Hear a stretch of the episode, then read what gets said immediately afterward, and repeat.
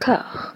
Tiens. A, B, C, D, E, F, G, H, I, J, K, L, M, N, O, P, Q, R, S, T, U, V, W, X, Y, Z. Huh? You should drop dead, you selfish cunt. Fucks, I hate you. I hate you both. You're the fucking reason this country's going down the drain. Oh, no, not the bees! Not the bees! Ah! Open my eyes! Eyes! Ah!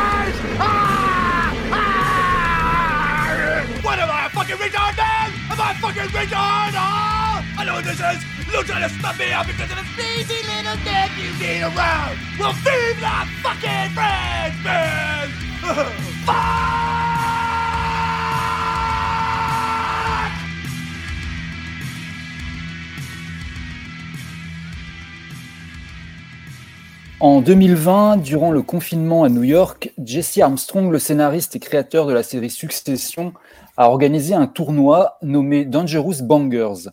Le but était pour Armstrong, ses deux co-scénaristes Lucy Preble et Tony Roche, et deux des acteurs de la série, Kieran Culkin et Sarah Snook, de projeter chacun son tour aux quatre autres un banger, autrement dit un film à leurs yeux imparable, sans faute, bref, qui défonce. Mais avec une contrainte, il fallait aussi que ce soit un film qu'ils n'avaient pas revu depuis au moins dix ans et qui pouvait donc s'avérer être beaucoup moins bon dans leurs souvenirs, voire carrément mauvais. D'où le nom de Dangerous Bangers. Et au premier tour, si Kieran Culkin s'en est très bien sorti avec les aventures de Jack Burton dans Les Griffes du Mandarin de John Carpenter, tout comme Lucy Preble avec le génial LA Story de Steve Martin, Jesse Armstrong s'est lui pris un bide avec La bataille d'Alger de Gillo Pontecorvo, chef-d'œuvre absolu devant lequel quelques concurrents se sont honteusement endormis. Mais Armstrong, à l'arrivée, a malgré tout réussi à remporter le tournoi des Dangerous Bangers grâce à son choix pour le deuxième tour, qui a fait l'unanimité absolue parmi l'équipe de la série. De quel film s'agissait-il? Évidemment, Des ailes de l'enfer. Quoi d'autre? I'm looking for a truffle pig. Someone stole her. I don't understand. Tell who you are. You made the right choice being out there in the woods. There's nothing here for you anymore. There's really nothing here for most of us. Buy yourself a new pig.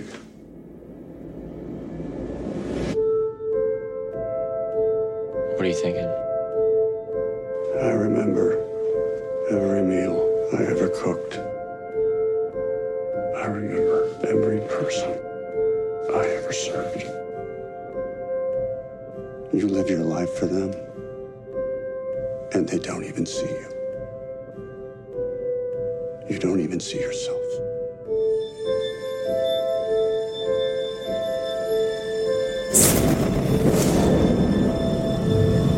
We don't get a lot of things to really care about.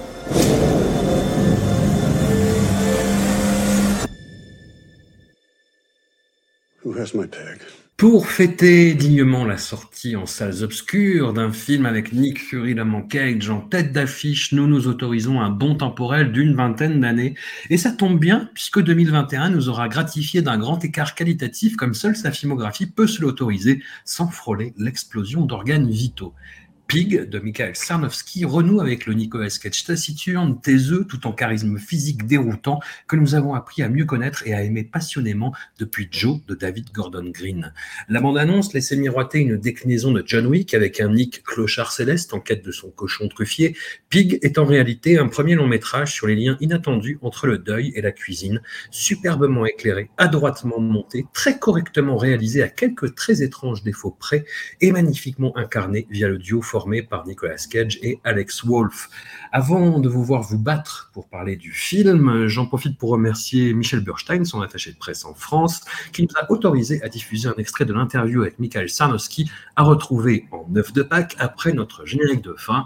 Vous pourrez profiter subrepticement de mon accent anglais qui est à peu près aussi bon que l'accent italien de Nicolas Cage. Qui veut parler de Pig? Tout le monde. Tout le monde. Seb, tu as l'avantage. Ouais, je l'ai vu là, bah, il y, a, il y, a trois, il y a trois jours. En fait, je l'avais, euh, je l'avais, mais je me suis dit, d'une fois que j'ai su qu'il sortait, je me dis, bon, je vais attendre pour le voir au cinéma parce que ça reste quand même la meilleure façon de voir les films. Tout je me suis fait un peu violence euh, pour attendre et j'ai pas été déçu du tout parce que parce que le film le film est superbe hein, comme tu comme tu l'as dit. En plus c'est un premier film donc c'est déjà à souligner. Je me souviens qu'on avait euh, quand on avait parlé un peu du trailer qu'on avait reçu, on se dit tiens un film qui a l'air d'arriver avec Nick, il a l'air d'avoir du cinéma dedans, ça a l'air de ressembler à un film de cinéma. Et au final, euh, effectivement, c'est un film de, un film de, un vrai film de cinéma, je pense pour le coup, parce qu'avec autant que ce soit les, décors, la photographie, la réal, tout est, magnifié quand on le voit, on le voit au cinéma. Et puis Nick surtout, hein, Nick vraiment, il est, il est magnifique, il est, physiquement magnifique dans, le film. Hein, il est, il est beau quoi dedans, malgré ça, son hirsute, il est, il est, il est, il est fantastique, tout en comment dire, tout en physique, tout en, en, lourdeur presque dans le film, parce que son, le poids de son personnage euh, pèse euh, positivement sur, sur, sur, tout le film. Vu tout la film, on l'a fait quand même une bonne partie de la film là, on l'avait jamais vu euh, aussi physiquement impressionnant, je pense, que dans que dans Pig, où il en impose, il en impose vraiment, juste par sa carrure, par sa stature, il habite, il habite le film complètement. Alors, bah, on, on, parle beaucoup de Nick, évidemment, même dans la presse, tout le monde parle de Nick, mais il faut pas, faut pas oublier Alex Wolf, qui est vraiment impeccable dans, impeccable dans le film. D'ailleurs, il est souvent impeccable, Alex Wolf, d'ailleurs, c'est bien de le souligner. Mm. Et voilà, Pig, euh, on s'attendait à un John Wick un peu revisité. C'est ça et c'est pas vraiment ça en même temps. Parce qu'évidemment, il faut pas s'attendre à un film, un film d'action ou quoi que ce soit. Il y a le seul côté John Wick, c'est un peu dans le, le, côté euh, du, personnage qui est retiré des affaires après, euh, après, après un deuil, hein, donc sans rien, sans rien spoiler. Moi, en fait, étrangement, j'avais, vu euh, First Code de Kelly Richard quelques jours avant, et j'ai vu quelques, quelques liens entre les, entre les films, notamment dans la, dans la forêt, dans les décors, la façon, la façon de filmer, euh, de filmer la nature, qui est très présente, surtout au début du film, quand, quand Nick cherche les, cherche les champignons accompagnés de, accompagné de son cochon. Il y a quelque chose de très, très sensuel, très naturel dans la façon dont la, dont il filmait la, la terre, les arbres, euh, la forêt. Donc Sarnowski a fait vraiment un super boulot pour ce premier film, c'est vraiment à signaler. Et puis euh, bah, Nicolas fait un, c'est vraiment une de ses meilleures prestations récentes. Hein. Il, y a, il y a, pas, je pense qu'on sera tous d'accord tous d'accord là-dessus. Il en, il, en, il en impose et il tire, il tire le film qui est un film voilà, sur le sur le deuil, qui parle de beaucoup de choses quand même malgré tout, ouais. malgré sa petite heure 30 c'est quand même à souligner un film d'une heure trente aussi aussi plein, c'est quand même rare de nos jours. C'est souvent l'inverse, des films très longs pour qui racontent pas grand chose. Là, le film est assez court, mais il y a quand même beaucoup de choses euh, qui sont sous-jacentes, qui sont là dans les relations entre les personnages, relations entre Nicolas, entre Nicolas et, et Alex Wolf, entre Alex Wolf et son et d'autres personnages. Enfin voilà, tout est tout est dit, tout est bien dit. Et en, en, sortant, j'étais euh, bon, j'avais vu les bons échos évidemment, euh, je m'attendais à un bon film, mais j'étais surprise que le film était encore mieux que ce à quoi je m'attendais. J'ai vraiment eu la sensation de, de voir un... En fait, pour moi, le film, c'est comme un, un, morceau, un morceau de folk en fait. Tout est simple, il y a trois accords, il y a une voix, mais tout est fait euh, parfaitement, dans le bon temps, dans le bon, le bon tempo, avec le bon rythme. Et c'est un film qui est vraiment surprenant à beaucoup de, parmi beaucoup d'aspects.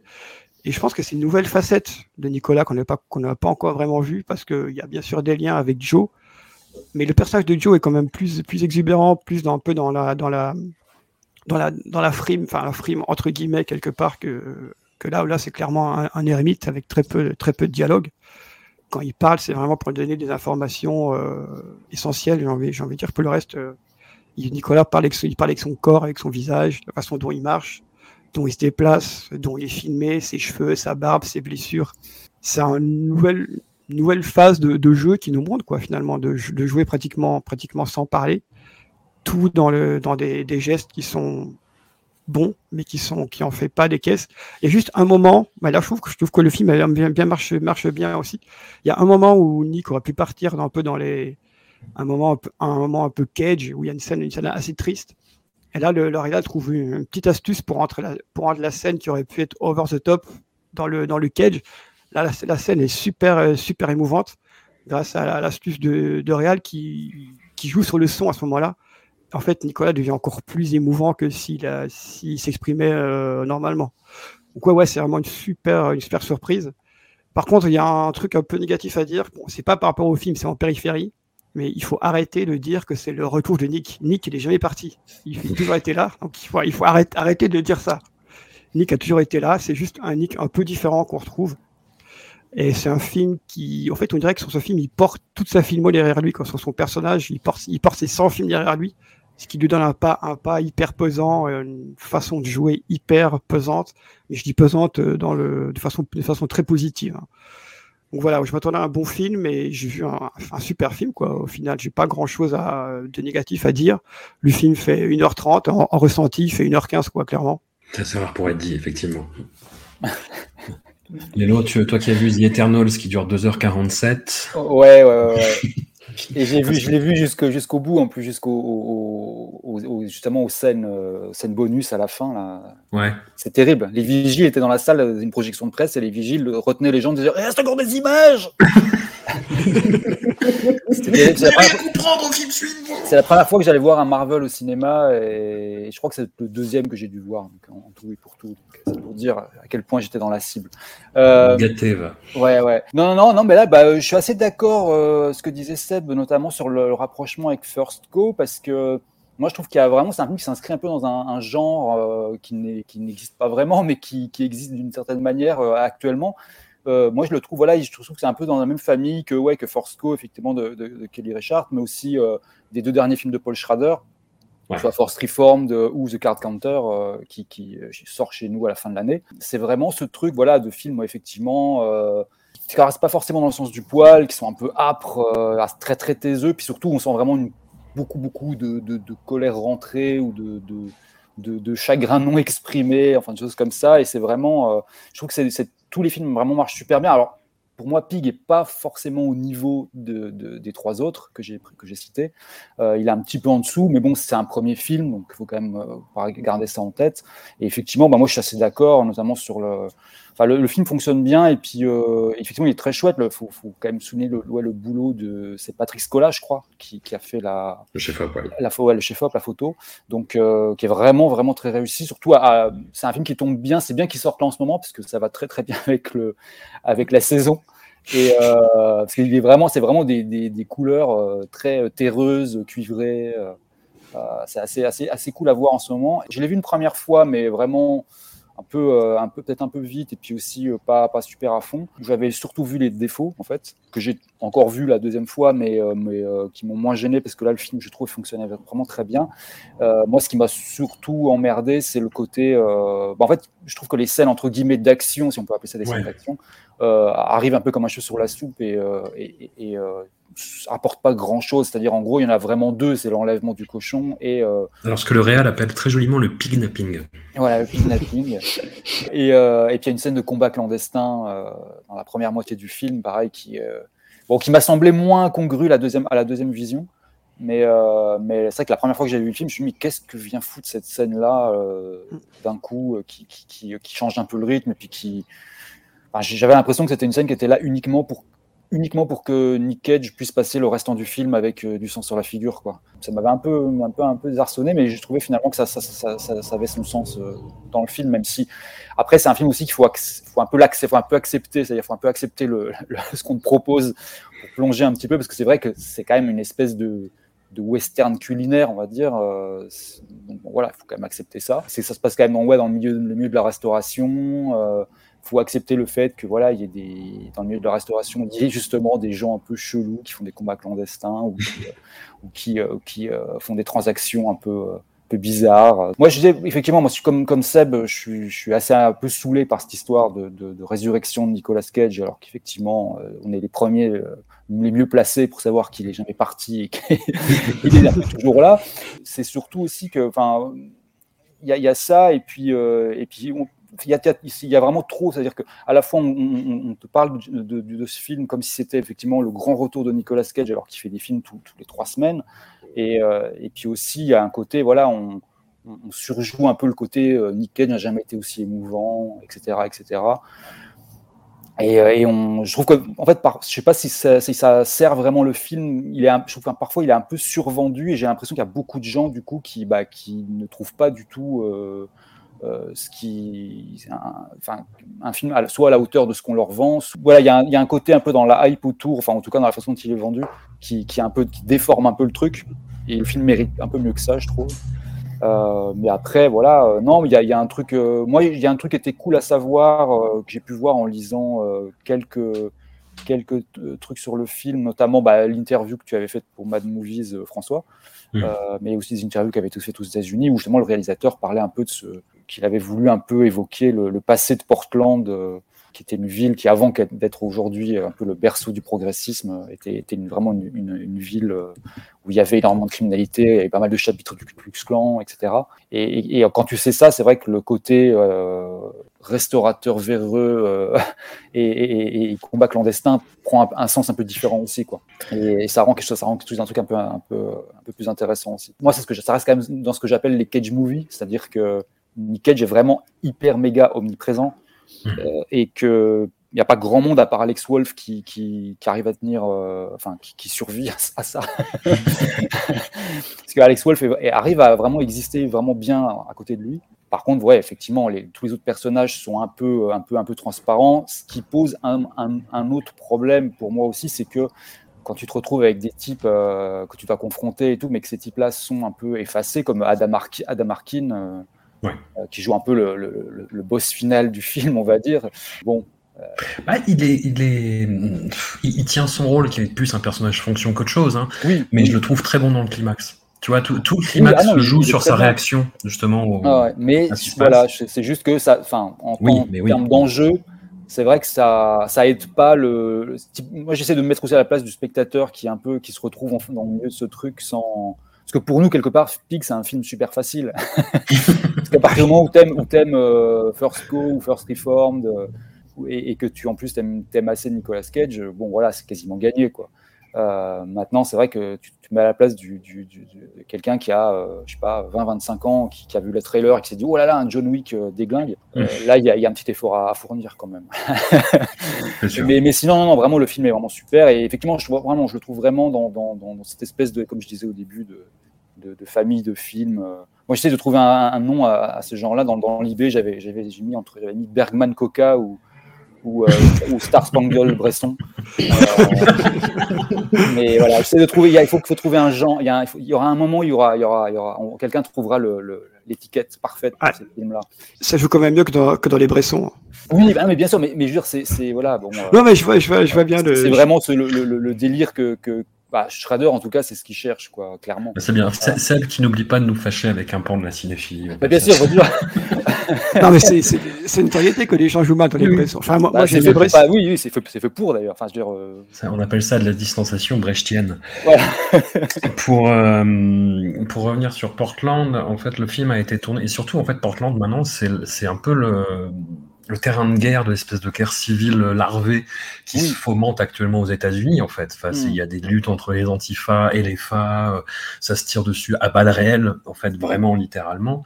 Le, ce, qui est intéressant, en fait, c'est que lui, il l'a utilisé pas pour besoin scénaristique, parce que c'est un des. Il avait ce souci quand même de véracité, de, de chercher une zone où euh, c'était réputé qu'il y avait des des, truffes, en fait, tout simplement, mm. pour coller au fait que ce soit un cochon truffier, etc., qui est une scène culinaire euh, ad hoc. Et en fait, oui, voilà, comme il le disait, c'est euh, un lieu qui est très contrasté qui est, qui est, à la fois porteur de cette idéologie très réactionnaire et qui est devenue progressiste dans les années 70, et où en même temps on a un côté très urbain et on fait 15 minutes de bagnole et on est dans la nature la plus complète. Et c'est ce que le film montre très bien aussi. Ouais, ouais, effectivement. Et, et c'est pour ça que le côté western aussi est aussi, euh, aussi percutant je mm. pense. Tu as, toujours cette, cette, espèce de dialectique entre ancien et, euh, et nouveau monde, et, euh, et, et c'est assez euh, original, et la lumière et les choix de justement euh, très crépusculaires dans la, dans la photographie appuient ça. Et puis il y a un aspect, alors je sais pas si tu as envie de rebondir sur ça ou sur autre chose, Marie, mais qui moi m'a marqué, c'est qu'on a commencé une, un, un, format sur Discordia qui s'appelle Avoir et à manger, le second épisode est dans les tuyaux, ça va arriver bien Et hum, on parle de cinéma et bouffe. Ce à quoi je ne m'attendais pas du tout, c'est que Pig est vraiment là-dedans. Et c'est un film qui m'a vraiment, vraiment donné faim.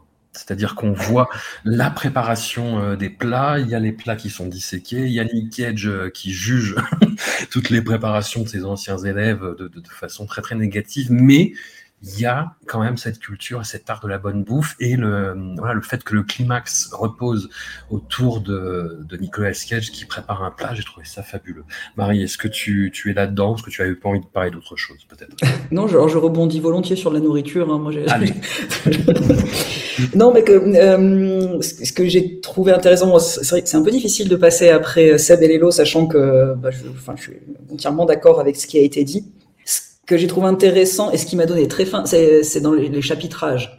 Mmh. Euh, c'est pas tant dans les préparations culinaires parce qu'au final, tu vois pas tant de nourriture que ça jusqu'à la fin. Euh, le, le, chapitrage que j'ai trouvé très intéressant parce qu'au lieu de, de servir de, de, de, manière à redonner du souffle à un film, parfois des films un peu trop longs justement, euh, il donne vraiment le ton d'un changement de rythme que, que j'ai trouvé plutôt plutôt bien amené. Et il se fait avec euh, à chaque fois en citant une, un plat qui sera préparé dans le chapitre. Et puis bon bah dès le début moi j'étais oh ok ça, bah, le premier chapitre qui se lance dans la forêt justement. Et puis encore une fois bah je, je t'en avais parlé François euh, hors, hors enregistrement. Euh, j'ai bien évidemment aussi pensé à First Cow euh, à cette manière de filmer euh, la nature et le rapport à la nature. Et puis c'est vrai que ce, ce, ce, lien qui se crée aussi avec l'animal, qui est omniprésent dans, dans First Cow, est, euh, est, aussi très intéressant.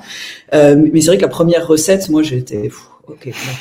Et, et, alors même que je mange pas de viande depuis, je pense, 6 ou 7 ans, euh, cette petite préparation de poularde à la fin, euh, voilà, j'ai commencé à, à, partir de manière très lyrique sur la préparation des cailles par ma grand-mère à l'époque.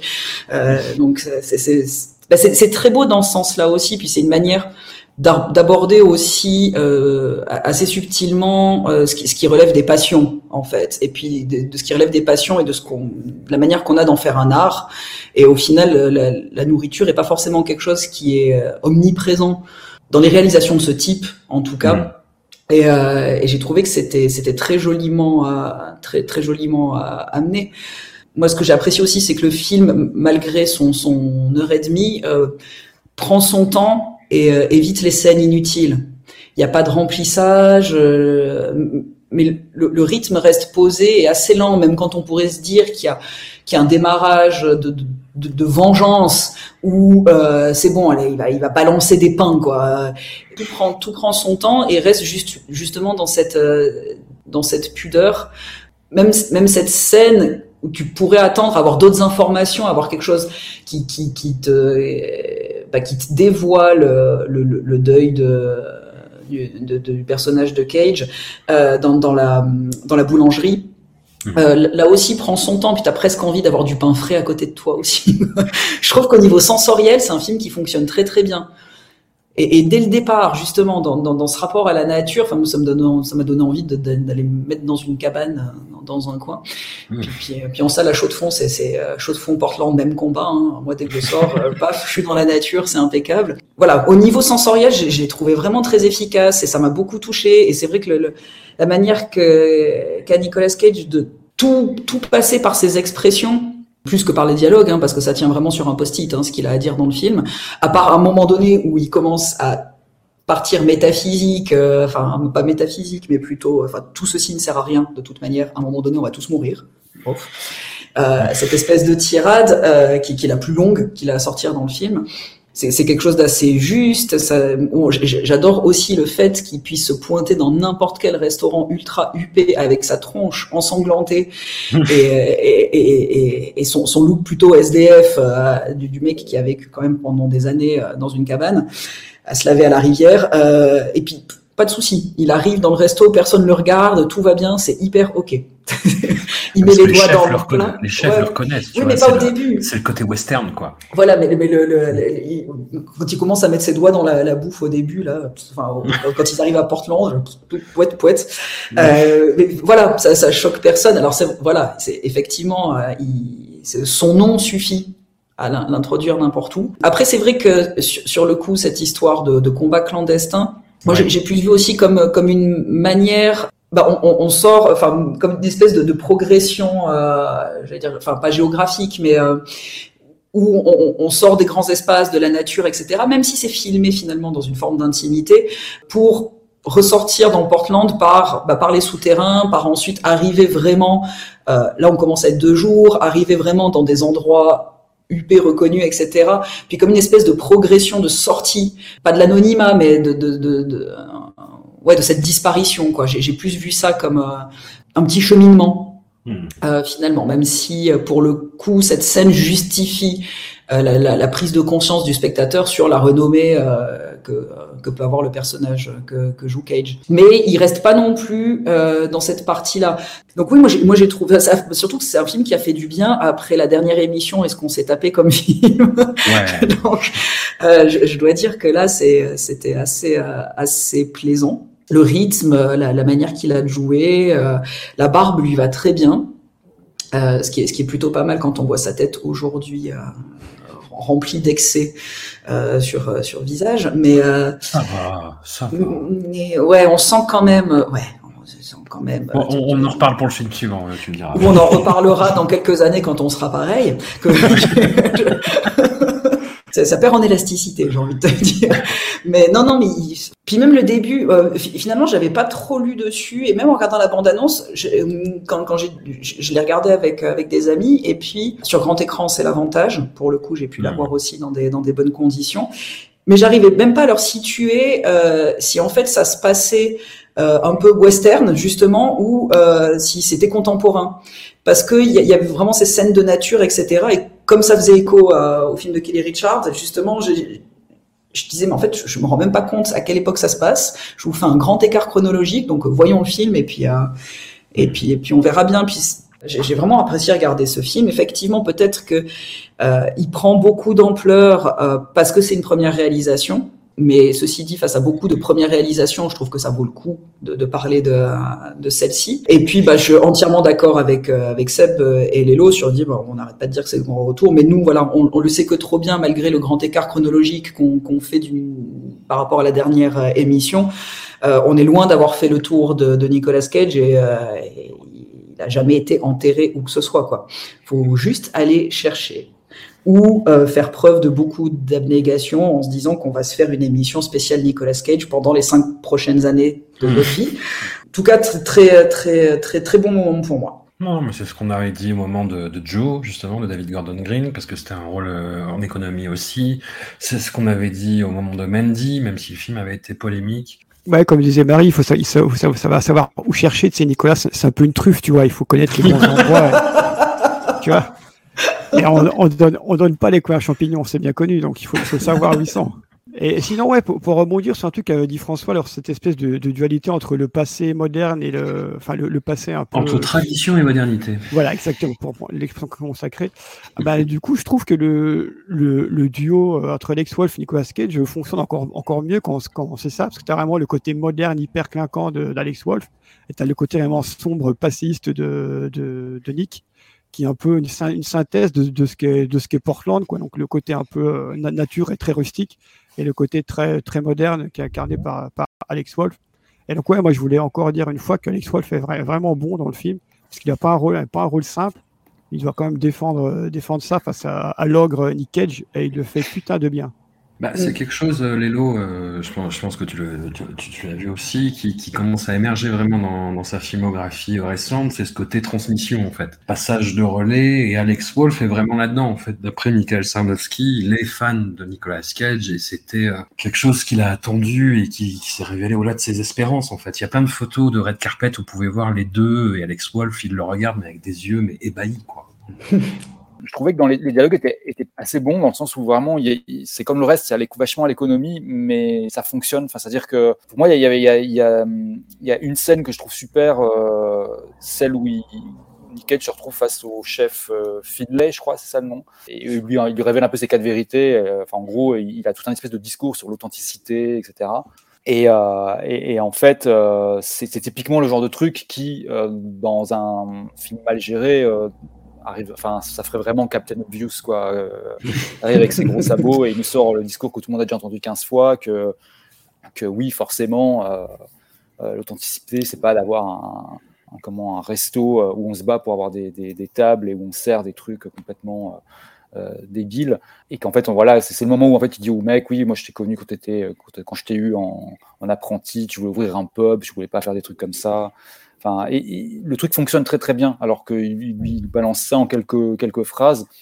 Et je trouve que voilà, ça, ça fonctionne, tous ces trucs, enfin, toutes ces scènes-là fonctionnent bien grâce à ça, parce que les dialogues sont assez à l'économie et, très bien, euh, très bien envoyés, quoi. Pareil, à un moment, il y a une scène de petit déjeuner avec, euh, avec, euh, avec Amir, avec, Alex Wolf, et, justement, là aussi, ça, ils ont une espèce de petite confrontation, mais qui, qui marche très bien, parce que voilà, c'est pareil, ça parle beaucoup à l'économie, c'est très, il n'y a, a, pas de grandes phrases, quoi. Il n'y a pas de, de, de, de, gros dialogues hyper écrits. Euh, et, du coup, je trouve que ça, ça, ça, va bien avec le reste. Pig de Michael qui est toujours en salle à l'heure où ce podcast est publié. Foncez le voir. Un bon film en ce moment, ça ne se refuse pas.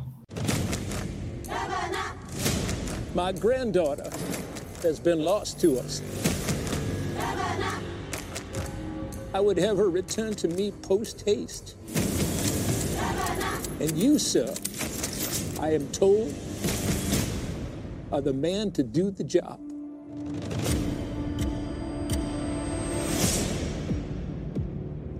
Each arm is equipped with an explosive device. Your trousers are also equipped with explosives. really? Just beyond the point where we now stand lies a highway where evil reigns. What is this? At the end of five days, if you have not returned with Bernice, well, I think you get the idea, son. Je vous parlais de grand écart qualitatif pour l'exercice fiscal 2021 et la lumière de notre appréciation du premier film évoqué, votre magnifique esprit de déduction peut vous donner un aperçu de notre effroi face à ce drôle d'objet qu'est Prisoners of the Ghostland de Solution.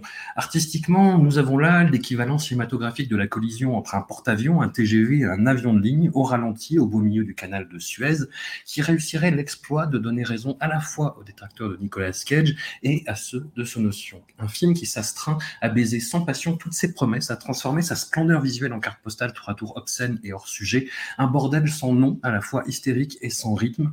Pour tenter de savoir ce qui a bien pu se passer, nous avons la joie, un peu taquine, il faut l'avouer, d'accueillir en live de Tokyo l'un des acteurs de Prisoners of Ghostland, Constant Voisin, alias dans le film le pistolero français prénommé Constant. Bienvenue à toi, merci d'avoir accepté l'invitation. Eh bien, merci de m'accueillir euh, aujourd'hui.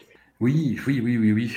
Bah écoute, on, va se lancer dans le vif du sujet, mais avant ça, est-ce que pour commencer, tu peux nous décrire tes liens avec ce notion? Comment est-ce qu'on passe de fan à auteur du livre de référence sur le sujet, puis comédien, voire plus dans son dernier film? Genre, alors déjà, euh, il faut savoir que euh, au lycée, donc euh, il y a il y a une dizaine d'années, j'étais fan, fan, fan de ce notion et genre j'avais vu tous ces films un certain nombre de fois et en gros, j'avais euh, dans, ma, tête le rêve d'un jour apprendre le cinéma à ses côtés, puisque moi-même, du coup, j'avais envie de, devenir réalisateur. Alors du coup, en, visionnant ces films, du coup, je prenais des tas de notes, et puis j'avais déjà euh, en tête l'idée d'écrire un, livre à son sujet un jour, puisque de toute façon, rien n'avait été fait sur le sujet euh, en dehors de deux livres japonais et un livre italien. Donc ensuite, c'était pile poil à la fin du lycée. Il était. alors moi, je revenais de mon premier voyage au Japon que j'avais passé genre tout seul euh, pendant un mois. Puis à mon retour, juste avant de rentrer en fac de ciné, euh, Sonotion était invité à l'étrange festival à Paris. Et je me suis dit, bon, c'est l'occasion rêvée pour le rencontrer. Donc euh, j'ai fait le, trajet jusqu'à Paris et puis euh, je demande à l'accueil de l'étrange festival si s'il y avait moyen d'organiser une rencontre avec lui. Ce à quoi on me répond, alors non, parce qu'il est overbooké, mais par contre, il y a moyen de me garder une place pour la, l'espèce de, de, conférence de presse avec l'espèce d'interview de, de, groupée avec euh, d'autres journalistes. Et je me suis dit que c'était pas du tout euh, ça que je recherchais, hmm. puisque ce serait forcément un petit peu, comment dire, politiquement correct, euh, avec genre deux trois questions par personne, etc. Et c'est pas de, c'était pas de ça dont j'avais envie. Ça m'a foutu un gros coup quand même. Et finalement, j'ai vu que j'avais pas envie d'avoir fait la route pour rien, je, je me suis dit que j'allais l'attendre à la sortie du film qu'il allait présenter euh, à ce moment-là, puisqu'il organisait une carte blanche. Et en gros, il devait présenter le film French Connection de, de, Friedkin. Et donc, je l'ai, euh, je l'ai attendu à la sortie de la salle. Et euh, quand il est sorti avec son interprète Miyako Slocombe, je me suis avancé vers eux, genre totalement tremblant, et dans un japonais, mais alors, mais incompréhensible, parce que déjà, je, ne parlais quasiment pas la langue. Genre, je lui propose d'aller boire une bière au bar du, du, du festival. Et il me répond, bah, ça tombe bien, j'ai absolument rien à faire. Donc, ça, ça, coïncidait pas avec la version de, l'accueil de l'étrange festival, mais en tout cas, lui, il était partant. Donc, on est allé au bar. Et étonnamment, il a commandé un café. ce qui s'est très rarement produit par la suite hein, en 7 ans d'amitié. Une espèce de pudeur, peut-être, Ouais, ouais, ouais. Peut-être. Peut-être qu'il était stressé de me rencontrer, je sais pas. En tout cas, moi, je l'étais beaucoup. Et du coup, on a fini par parler trois heures au bar. Et euh, j'étais étonné moi-même que le courant passe aussi bien. Et heureusement que le Miyako, du coup, l'interprète, était, présente, parce que sinon, à mon avis, on n'aurait pas euh, pu aller aussi loin. Mais du coup, euh, je lui ai posé des tas de questions sur ses films, et lui, euh, il m'a demandé ce que je voulais faire, etc. Et il m'a demandé quel était mon endroit préféré au Japon. Et je, lui ai donné une réponse totalement hasardeuse, genre c'était un shisha bar qui était dans tel quartier de Tokyo. Et il me dit, alors écoute, moi mon atelier il est au deuxième étage, genre juste au-dessus. alors du coup, la prochaine fois que tu viens au Japon, eh ben, tu m'envoies un mail et puis euh, bah, je t'hébergerai dans mon atelier. De toute façon, il n'y a personne qui vit. Moi j'y suis souvent pour écrire des scénarios, etc. Mais sinon, il n'y a jamais personne qui vit, mais c'est confortable, tu verras.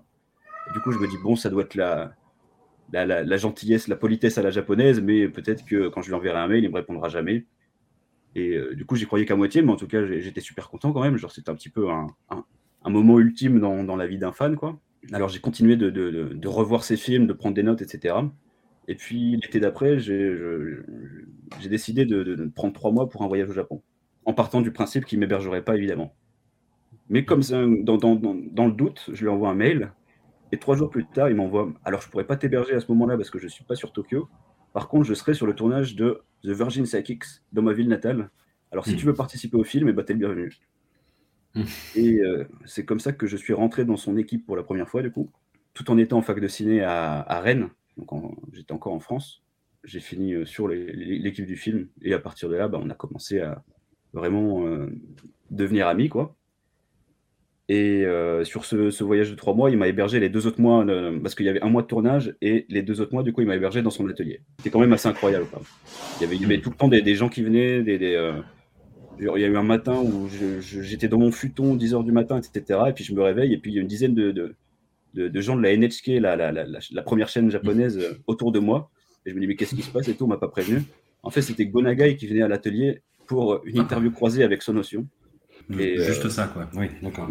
et je ne l'ai pas remercié de ne pas m'avoir prévenu parce que du coup, moi, j'étais en slip dans mon futon. Mais C'est comme ça que je m'imagine rencontrer Gonagai. hein.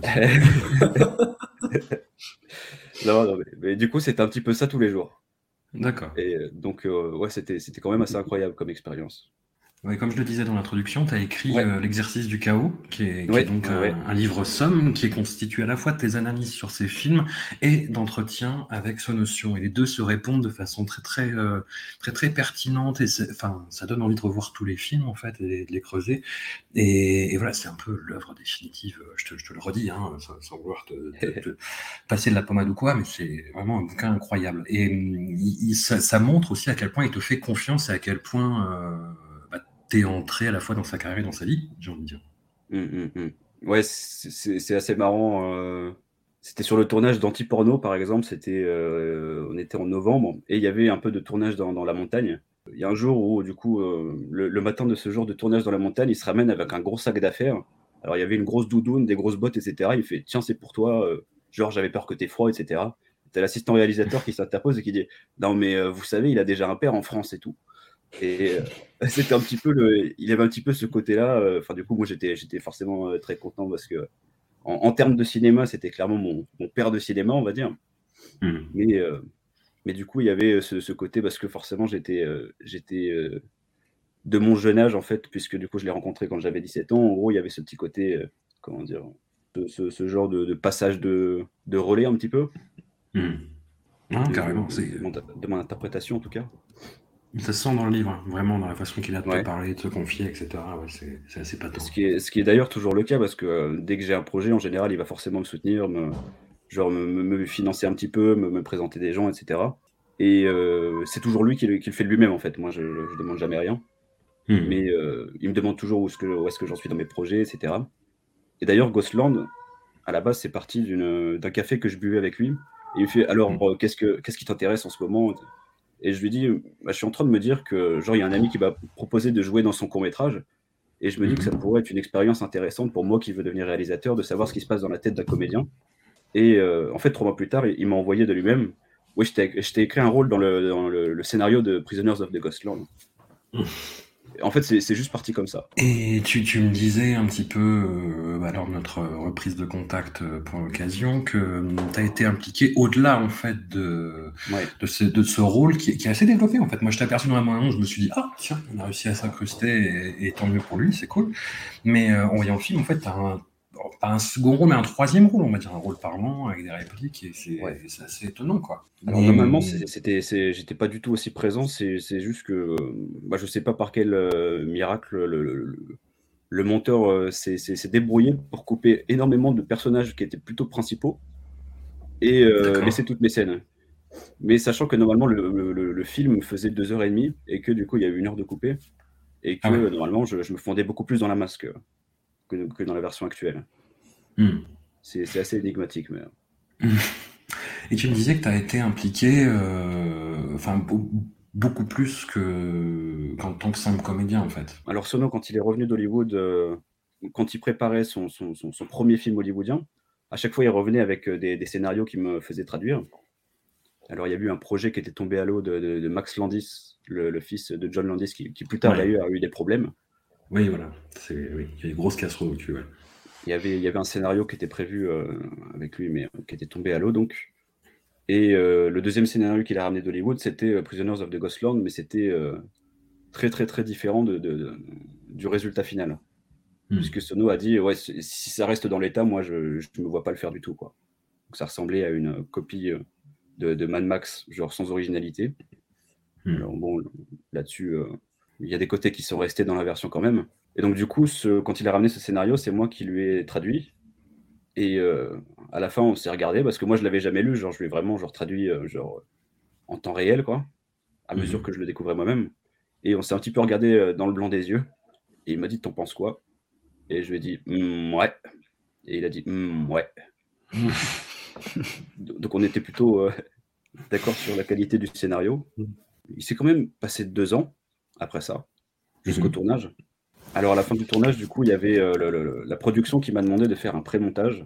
Donc euh, c'était pile poil au, au début du Corona, donc euh, c'était en mars-avril de, de l'année dernière. Mhm. Ils m'ont dit on voudrait un pré-montage en deux semaines, sans Oh le bah, s'il te plaît. Et ça a fini en un pré-montage de deux heures et demie.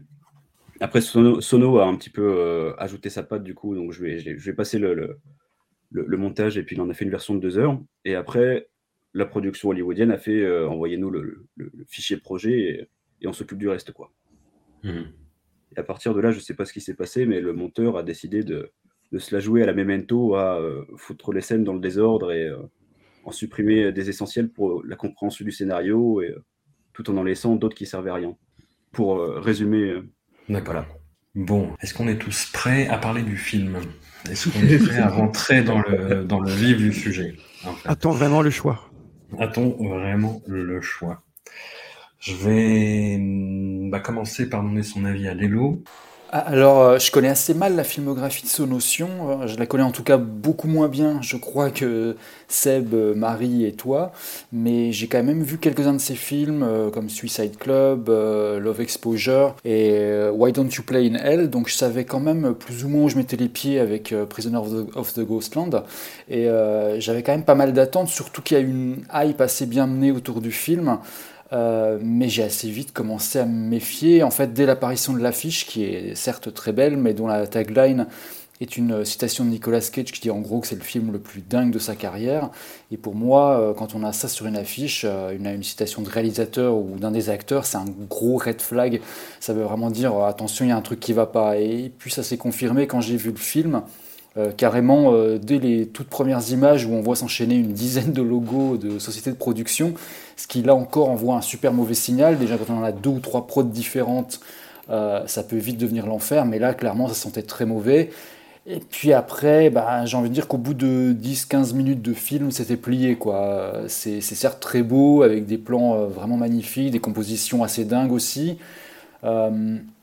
Mais le côté euh, post-apo italien croisé avec du euh, fucked up euh, Jacques Demy et du fucked up Michel Legrand, ça devient vite indigeste et surtout on, se, on se fout totalement de ce qui se passe à l'écran. Quoi. Les personnages sont sans intérêt, on se fout complètement de ce qui leur arrive et de ce qui va leur arriver. Il n'y a pas grand enjeu, quoi. aucune épaisseur, aucune tension. On sent que les acteurs sont pas super bien dirigés non plus. Et puis surtout, le film devient euh, très vite extrêmement chiant. C'est-à-dire que moi, euh, voilà, c'est mon quotidien, c'est mon travail. Je dois souvent me taper des, films assez, euh, assez exécrables. Récemment, je peux citer Halloween Kills ou Lui de Guillaume Canet. Mais quelque part, c'est des films, bon, tu passes ton temps à rouler des yeux, à te dire que bon, c'est pas possible.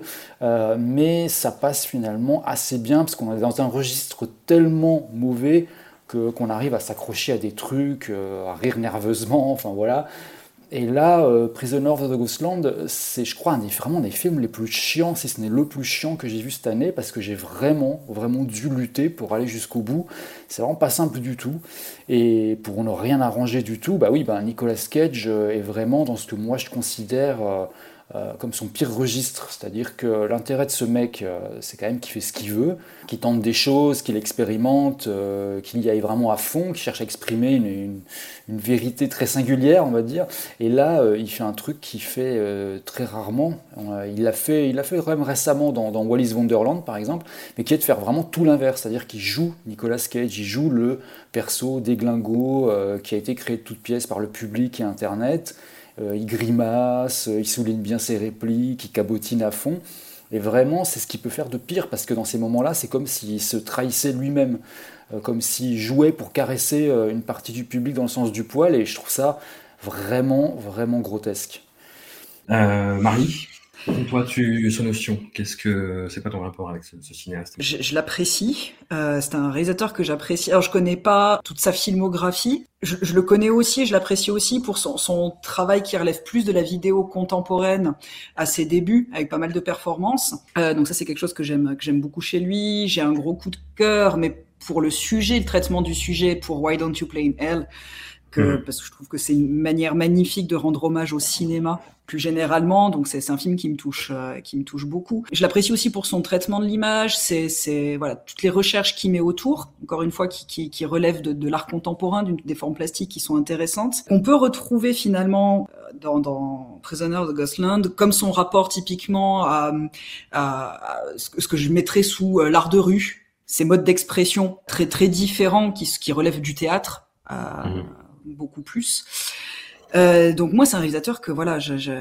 Bah, son, son, dernier film avant ça, c'est euh, Red Post, c'est ça, hein, c'est bien son dernier avant. Ouais, Street, ouais.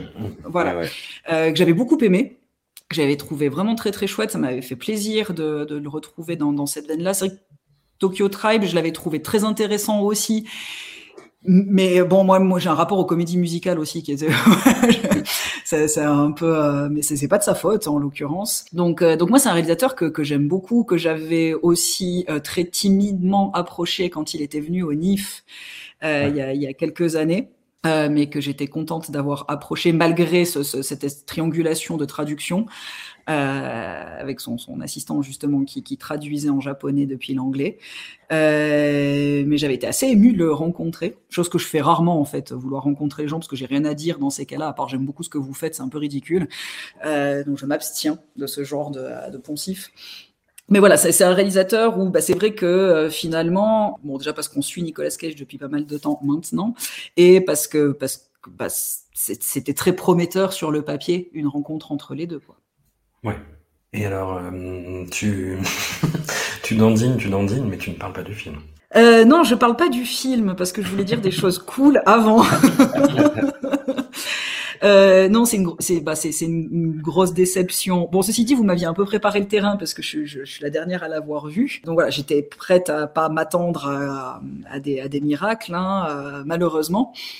Euh, bah, on, voilà, on retrouve des choses qui, qui, qui font qui, qui, font sa patte aussi. Toujours, bah, ça mélange un peu euh, euh moderne, traditionnel. Euh, c'est un peu ces croisements d'univers euh, bah, dans l'univers japonais, hein, bien évidemment. Voilà, ce, ce rapport art de rue. Il y a quelque chose en fait de beaucoup plus théâtral que, que cinématographique, j'ai trouvé. Le, le, cette espèce de western post-apocalyptique à la Mad Max, euh, ça, bah, c'est voilà, c'est pas du tout original. Hein, enfin, ça, ça, ça, ça surfe un peu sur une, un peu à la steampunk aussi, etc. Donc, c'est voilà quelque chose de, de que je trouve pas forcément d'entrée de jeu hyper fascinant c'est pas c'est pas bien joué enfin je, après il y a une direction d'acteur où je me suis dit j'essaie encore une fois de me faire l'avocat du on voit que j'ose pas vraiment être, euh, être trop trop euh, méchante mais euh, bon on imagine déjà, Constant aiguiser un bâton en fait avec un couteau là.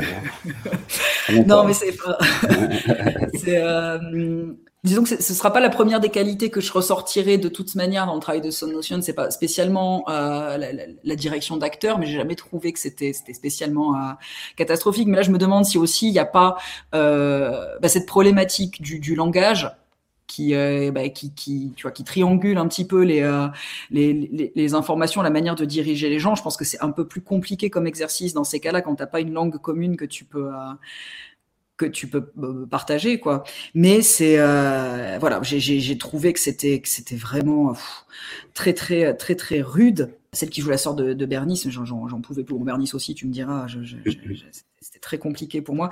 Cage c'est bah je suis tout à fait d'accord avec ce qu'a dit euh, Lélo hein, c'est c'est euh, j'ai l'impression qu'il est bourré tout le temps en fait. Que, euh, un peu ouais, un peu. Voilà. Mais c'est ce, ce comme ces gens bourrés qui essayent de faire croire qu'ils le sont pas, donc ils se contiennent à mort, mais du coup tu vois qu'ils sont bourrés et, euh, et ça, ça ne va pas quoi. Autant carrément jouer les bourrés, tu vois, tant qu'à faire. Pour sa défense, il était sobre. Oui, mais je, n'en doute pas, mais ça, ça fait un peu ce sentiment de euh, non, regardez, en fait, je suis ultra sobre, mais non. Moi, ma, ma, ma problématique, euh, c'est le montage le montage a ni queue ni tête. Euh, on, enchaîne des mondes sans, sans aucune transition. En fait, j'ai l'impression d'avoir été dans un jeu vidéo pour euh, où tu t'enchaînes les mondes d'être mmh. tout d'un coup Mario dans l'eau, euh, Mario sur les dinosaures, enfin ce que tu veux, Mario en Égypte, et puis d'arriver au boss final où en fait le boss final tu sais même pas pourquoi c'est le méchant parce qu'au final tu le vois rien de faire d'absolument horrible ou répréhensible qui fait que ça devient le, le bad guy ultime euh, d'un oui. film. Donc ça, on sent qu'il y a quand même une partie qui est tronquée. Enfin, en tout cas, ouais. je le souhaite. Et les responsables de l'histoire, je, je, je, pense qu'il faudrait qu'ils arrêtent vraiment d'écrire. Euh, C'était dommage de commencer, tout simplement. Euh, mais ce, ce montage, c'est vraiment une, une, une, catastrophe, quoi. C'est euh, ouais. voilà, c'est juste une, un enchaînement où on retrouve des univers de Sonotion dedans mais comme si tout était un peu mixé, c'était un peu comme si ils avaient voulu faire une forme de, de fan service. Là, tu peux mettre ça, là, tu peux mettre ça, là, tu peux mettre ça, parce qu'on aime bien ça, ça, ça, etc. Mais sans aucune compréhension de ce qui peut faire la fluidité de certaines de ces, de certaines de ces réalisations, où il peut passer justement d'un univers à l'autre avec beaucoup plus de maîtrise et de, de, de logique.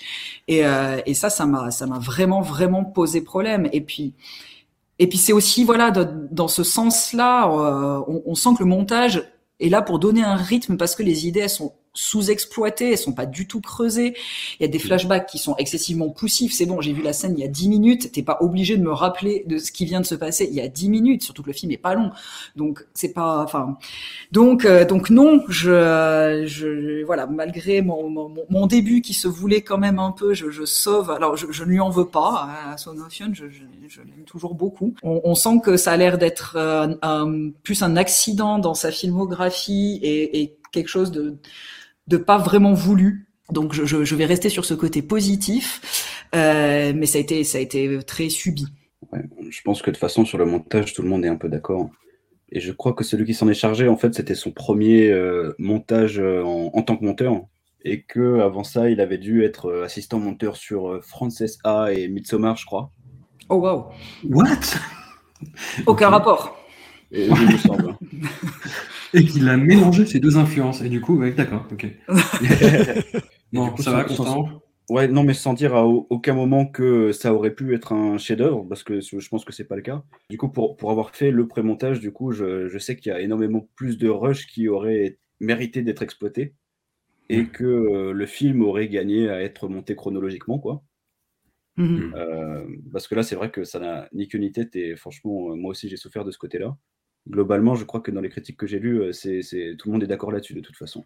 Et, et sur la direction d'acteur, du coup, sur ce, que, ce qu'évoquait euh, Marie, peut-être, enfin, sur, sur le côté justement décalage culturel qui peut bah, jouer que, contre son notion. En plus, dans quelques scènes, tu as un acteur qui, euh, qui arrive et qui parle français là. on, on, on ne le citera pas. Hein Où est la direction d'acteur, si je peux me permettre? non, le, le- alors le chinois était plus exploité et il y avait, euh, il y avait d'autres langues en fait, mais qui ont, dont les scènes ont été coupées également. Mais en gros, c'était euh, l'idée de base était de faire ressortir ce côté international, puisque dans, euh, dans Samurai Town, le, le- le- le village de, de- du film, en gros, il y y a tous ces drapeaux là qui sont suspendus entre Mhm. les bâtiments de, de- des, des pays du monde entier. Quoi. En gros, c'était l'idée de, plusieurs communautés qui vivent ensemble. Quoi. Et au final, ça ressort pas du tout dans le montage qui en a résulté. Quoi. Puisque au final, il y, a, il y a de l'anglais, il y a du japonais, du japonais, de l'anglais par des japonais, ce qui est une troisième langue en quelque sorte, Mhm. et, euh, et des bribes de français, quoi, et de chinois. Ouais, puis c'est- c'est c'est vrai que l'univers, euh, l'univers se prête pas spécialement. Enfin, il y a rien qui est qui est donné à part ces petits drapeaux, mais bon, ça, enfin, je, je, Mm. je peux en avoir chez moi aussi. hein. Il y a rien qui est donné pour sortir du cadre euh, en fait japonais, parce que bah, euh, bah, non, ça- Samurai Town, entre le nom et puis c'est- c'est cette ville euh, hyper traditionnelle. On se Mhm. retrouve quand même vraiment dans un univers, euh, un univers japonais. Après, bah, ça, ça, c'est vrai que ça, ça ressort pas finalement cette, cette, euh, Ouais. Cette, cette partie-là. Mais ouais, je pense que ça devait pas être forcément hyper simple. Il, il- parle que japonais, hein, il me semble, Son Ocean. Oui, oui, puis de toute façon, les 90, euh, 95% de, des membres de l'équipe ne parlaient que euh, japonais aussi. Mhm. Il y avait très peu de gens qui parlaient anglais, donc forcément, il y avait des différences euh, culturelles. Alors, il y avait quand même un, un des comédiens qui était chargé de, de- de corriger la diction en anglais des acteurs japonais, mais bon, euh, on ne peut pas lui demander l'impossible non plus, puisqu'en général, les, les acteurs japonais non plus ne savent pas euh, parler euh, anglais. Donc, en fait, à la base, euh, il a essayé de faire le maximum euh, côté casting, audition, en essayant de caster euh, des, des- des acteurs japonais qui seraient euh, soit métis, soit euh, anglophones courants, mais forcément, euh, il y a si peu de gens et de gens disponibles que, euh, que, que ça finit avec euh, ça. Mhm. Bon, Seb, du coup, toi, ton rapport à, à ce notion. J'ai découvert bah, il, y a, y a 20 ans, je crois, avec euh, Suicide Club, qui était de 2001, je pense. Suicide Moi, c'est Suicide Club, ouais, c'est ça. Donc, ouais, moi, c'est un réal que je connais, euh, bah, que je connais très bien, que j'aimais vraiment, vraiment beaucoup, jusque il y a encore euh, très peu de temps. Je pense que ouais, j'avais j'avais vu tous ces gros films, donc Suicide Club, Strange Circus, Noriko, Love Exposure, Coldfish, tout ça. Comme j'habite Paris, du coup, j'ai pu voir euh, beaucoup de ces films au cinéma, en plus que la plupart sont passés à l'étrange, je crois. Ouais. Donc j'ai pu en voir beaucoup là-bas. Donc les voir au cinéma, c'est quand même pas donné euh, à tout le monde. Et donc ouais, c'est un réal que moi j'aimais vraiment, vraiment beaucoup. Je trouvais son univers super, sa façon, sa façon de diriger, sa façon de, composer ses plans, et qui était capable de faire des choses très différentes. Parce qu'on passe passer par exemple de Tokyo Tribe à Noriko Dinner Stable, ça n'a rien à voir, mais moi j'aime beaucoup les deux films, même si les films sont excessivement différents. Donc c'est quelqu'un qui a quand même son style, mais qui était, je pense, assez adaptable à son, à son scénario, qui pouvait, il pouvait euh, s'adapter à l'histoire qu'il voulait raconter. Donc moi je trouve que c'est toujours intéressant quand on est, euh, quand est en réal. Après, dans les dernières années, j'ai un peu moins suivi. Je sais que j'avais vu des choses, des choses comme Tag, que j'ai pas trouvé ça, pas trouvé ça super. Voilà, j'ai vu, un- si je pouvais employer le mot, une espèce de, de, de Mickeyisation là, dans entre 2015 et 2020, je pense, euh, où il, il enchaînait des films qui n'étaient pas toujours euh, de- d'excellente qualité. Après, j'ai vu Anti-Porno que j'avais bien aimé. Et là, tout récemment, ben, Forest of Love, euh, je me dis, bah, ben, voilà, il, peut, toujours faire des, films de, ce calibre. Et donc, j'attendais euh, Prisoners avec beaucoup d'impatience, parce que je me suis dit que, bon, Nicolas Cage, Son Ocean, ils étaient, faits pour tourner ensemble, quoi, quelque part. Donc voilà, c'était un euh, mon, mon acteur américain préféré, un de mes réals japonais préférés aussi, que j'aimais vraiment, vraiment beaucoup. Et après, bah, euh, ce qui est arrivé est arrivé. Donc j'ai vu, j'ai vu, j'ai vu Prisoners, et je me suis dit, ah, ah, qu'est-ce qui, qu'est-ce qui s'est. Alors moi, j'ai trouvé le film vraiment très, très nul, hein, je, disons-le honnêtement. Je l'ai vu à l'étrange aussi, pareil, et ça, donc ça a commencé un peu. J'étais, j'étais très hypé quand j'ai vu le projet, j'ai vu l'affiche qui était cool. Le, le trailer était plutôt cool aussi. Puis après, donc j'arrive là, les premiers échos de son passage à l'étrange étaient assez catastrophiques. Je me suis dit, bon, c'est pas grave, il y a toujours des échos un peu mauvais, mais je pense qu'il y a quand même quelque chose, en, à en tirer. Après, je l'ai vu. J'ai vu que eh, les gens d'étrange essaient un peu de le survendre quand même en disant, ouais, c'est un film génial, c'est ouf, Nicolas Cage, c'est le film le plus fou dans lequel il a joué. Sachant qu'il a, joué dans- sachant qu'il a joué dans le raccourci, donc bon, quand même, bonne chance. Et après, j'ai vu le film qui doit durer 1h40, 45, je pense.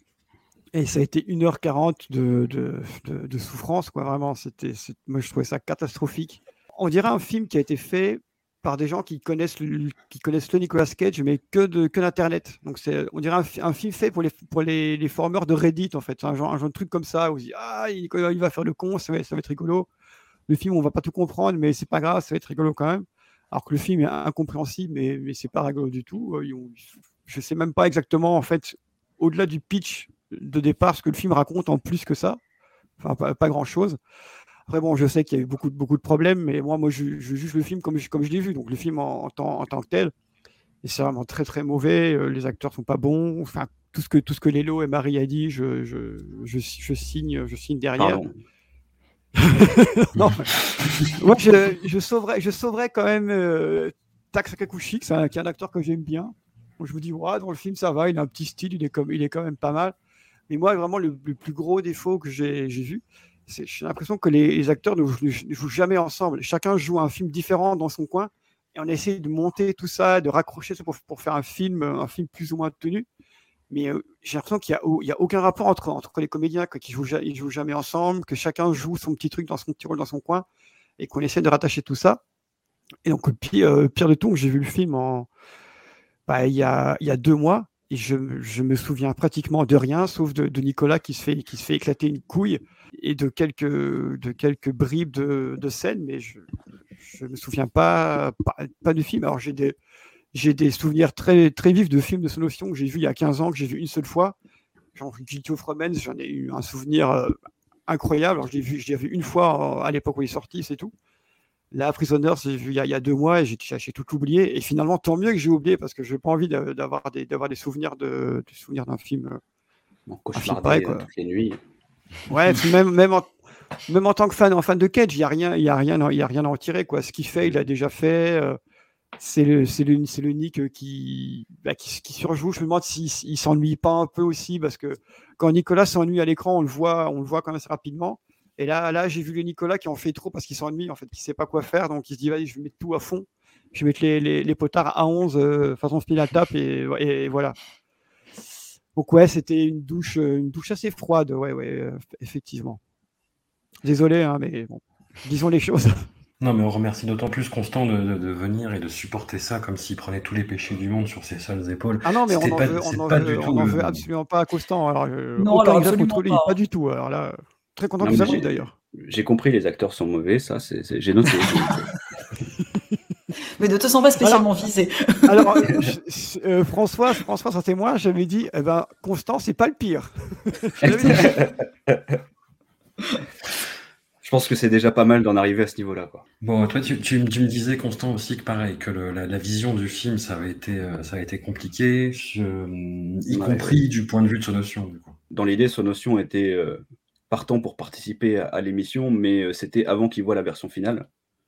Et, okay. Euh, et en fait, il, il, a vu la version finale euh, la veille de la projection, la première projection au Japon. Et mmh. quand je l'ai vu, en gros, il m'a il, il m'a donné les tickets de de, de, de, de, la première, quoi. Et il avait l'air sombre. Ouais. Il avait l'air un peu déprimé, quoi. Et alors la découverte a été assez tardive déjà.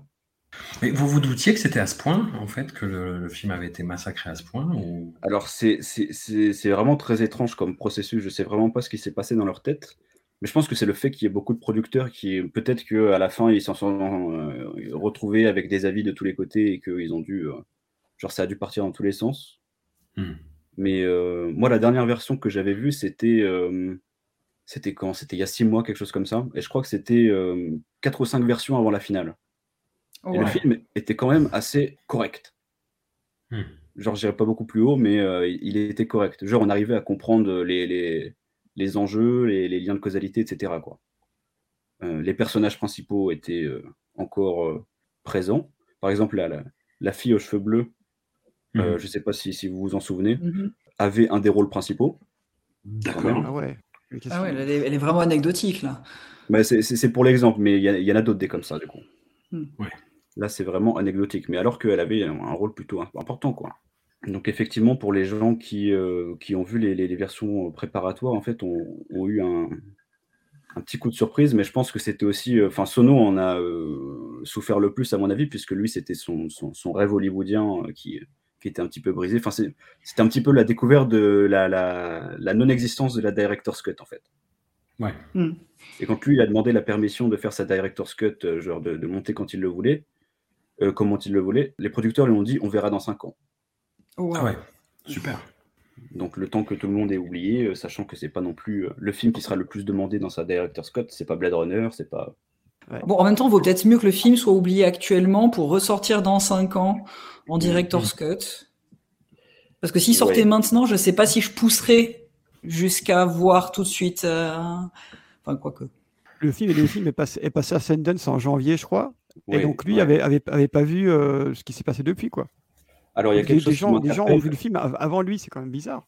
Ouais, il y a, il y a quelque chose qui m'interpelle aussi là, à, à- à ce propos, c'est que euh, j'ai pas encore de preuves, mais j'ai vu quelques commentaires qui disaient que euh, il l'avait vu à Sundance et que c'était beaucoup mieux et que euh, il voulait retrouver la version de Sundance. Alors moi j'ai- dit à Sono, est-ce que tu es au courant que genre les producteurs ont changé la version? Genre j'ai vu ça sur internet, j'ai vu ça dans plusieurs commentaires et tout. Il dit mais non, j'ai rien entendu et tout. Alors il envoie un message à- au producteur japonais qui faisait partie de la team. Et euh, le producteur japonais euh, l'appelle tout de suite et il lui fait Mais non, non, pas du tout, et tout. Ou alors je suis pas au courant. On ne sait pas le résultat, mais euh, il y avait des, des gens qui disaient ça. Et à. Sundance, étonnamment, les, les avis étaient plutôt positifs. Alors que là, c'était quand même assez catastrophique. Quoi. Que ce soit Mhm. au Japon, ou aux États-Unis, ou à Mhm. l'étrange festival, etc. Tout le monde. enfin, pour que des. Sans, sans- sans vouloir critiquer, pour que des, des spectateurs de l'étrange festival crachent sur un film de son notion, c'est qu'il y a quand même euh, du level. C'est vrai. Je suis assez curieux de savoir justement comment ça s'est traduit, ce raz-de-marée de producteurs et de financeurs, à quel point ça a influé sur le tournage. Est-ce que c'est pas dangereux dès le départ, ce genre de situation? Si, mais alors le problème, c'est qu'il n'y avait pas beaucoup de choix parce que, euh, alors Ouais. c'était, euh, normalement, le, le- le tournage était censé être en, 2000, euh, en février 2019. Non, c'était en mars 2019 et Sonotion a eu euh, une crise cardiaque, a fait une crise cardiaque en février 2019, Mhm. soit le, un mois avant le début du tournage. Ouais. Donc le tournage a été annulé, sachant qu'il était prévu au, Nouveau- au Nouveau-Mexique avec un casting euh, exclusivement japonais, euh, américain. Avec, euh, c'était quoi? C'était un budget de, de- de 15 millions, quelque chose comme ça. Mhm. En gros, il y avait un, un budget assez décent. Ouais. Et euh, après sa crise cardiaque, alors il y a euh, les trois quarts des producteurs qui ont pris la fuite Ouais. en se disant que c'était euh, trop instable comme investissement. Et puis il y a des histoires d'assurance qui rentrent en ligne de compte, j'imagine. Ouais, ouais, ouais. Mhm. Et tout de suite, le budget est passé, genre il y a eu un zéro qui a disparu, quoi. Ok. Et par-dessus ça, il y a Nicolas Cage qui a dit oui, alors, euh, genre le Nouveau-Mexique, tout, tout ça, il fait chaud, ouais, c'est un petit peu dangereux, etc. On ferait peut-être mieux de, de tourner le film au Japon, quoi. Sauf que le, le scénario, il, était, il se passe intégralement dans le désert, quasiment. Mhm. Et euh, donc, euh, les assistants réels, euh, le producteur, etc., se, se rassemblent. Et, bon, alors, comment on fait pour trouver un désert au Japon? Sachant que quelque chose de, de- de semblable à un désert, il n'y en a qu'un seul, et c'est à Tottori, sauf qu'il fait partie du patrimoine de l'UNESCO, donc euh, tournage interdit. Ouais. Ouais. Donc, à partir de là, ils ont, dû, euh, ils ont, ils ont eu cette idée de- de- d'investir des studios de Jidaigeki, de films de samouraï, euh, pour les, euh, les réaménager à la mode euh, quartier rouge Kabukicho avec les néons, etc. Un peu Mhm. Tokyo Tribe et de mélanger avec ces espèces de d'étendues euh, qui sont pas vraiment désertiques, mais euh, ouais, le côté steampunk dont, dont Marie parlait tout à l'heure. Mhm. Mais en tout cas, ça a largement changé de, par rapport au projet de base. Quoi.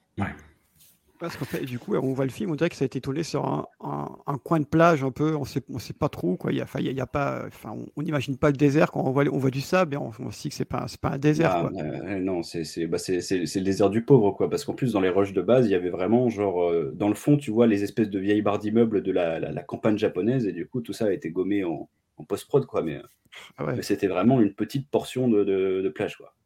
Mhm. Puis, euh, et puis Cage aussi, il, a, hum, il, à la production avec Saturn, il me semble. hein. Il a failli y être, mais je crois que les autres producteurs s'y sont opposés. D'accord, parce qu'il me semble avoir vu Saturn, ou je confonds peut-être Ah, avec. c'est enfin, c'est sur Pig- Pig. Pig, Pig- Pig, Pig, il- c'est sûr. ouais. Mais il me semblait l'avoir vu aussi un sur ou Ah ouais. peut-être que l'enchaînement des logos m'a fait m'a fait Oui, me il y a- perdre. Il y a tellement de logos qu'on s'y perd à un moment. Mais alors, pour euh, l'anecdote, en fait, le, le- le- le premier jour de tournage, le tournage s'est arrêté. Et euh, personne ne savait pourquoi. Il y avait déjà des problèmes de communication euh, anglais-japonais et tout ça.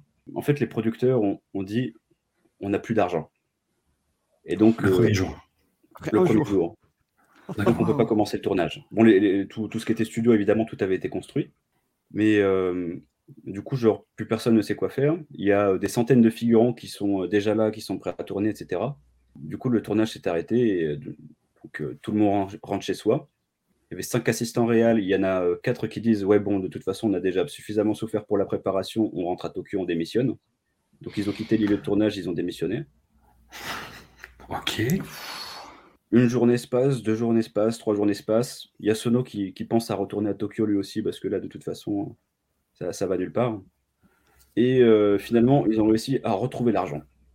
Personne n'a eu beaucoup plus de- de- d'explications aujourd'hui. C'est ce truc En fait, mais il, devrait, il devrait faire un film, un film sur le tournage, quoi. c'est plus intéressant. Ah, mais il y en a un en plus, mais c'est, c'est, euh, le- je pense que le making-of sera beaucoup plus, va- beaucoup plus euh, valeureux que le film. Ouais, c'est, c'est- c'est assez chaotique. Je sais pas si euh, s'il y aura beaucoup de ces. euh, si, si ce sont les producteurs qui s'occupent du montage du making-of, à mon avis, ça, ça restera pas beaucoup, mais, Non, non. mais il y aurait largement plus euh, de, de- de quoi faire, quoi. Et cette tension s'est poursuivie sur le reste des, des prises de vue, du coup ou- Pas pendant tout le tournage, mais il y a eu toujours ces moments de, de, comment dire, euh, d'instabilité où genre euh, personne ne savait trop ce qui se passait et euh, personne ne savait si euh, le tournage se finirait. euh. et à la fin, genre du jour au lendemain, euh, il restait pas mal de scènes à tourner et puis finalement les, les producteurs font euh, ouais mais bon là il y a Noël qui approche quand même donc euh, on voudrait bien rentrer. Donc, euh, donc on va raccourcir le tournage d'une semaine. C'était quand même beaucoup d'anecdotes comme ça quoi. Mais personne ne voulait faire le film en fait, quoi. ça fait un peu truc subi par tout le monde, c'est très improbable. Je ne sais pas comment, à quel moment ça en est arrivé là. Peut-être que c'était la fameuse crise cardiaque, je sais pas, mais euh, il me semble quand même que même pendant la production, euh, Sono en tout cas était très partant, mais au fur et à mesure, euh, il recevait des messages tous les jours en mode ouais telle personne a démissionné, telle personne a démissionné. Oui, on a beaucoup moins de budget qu'avant.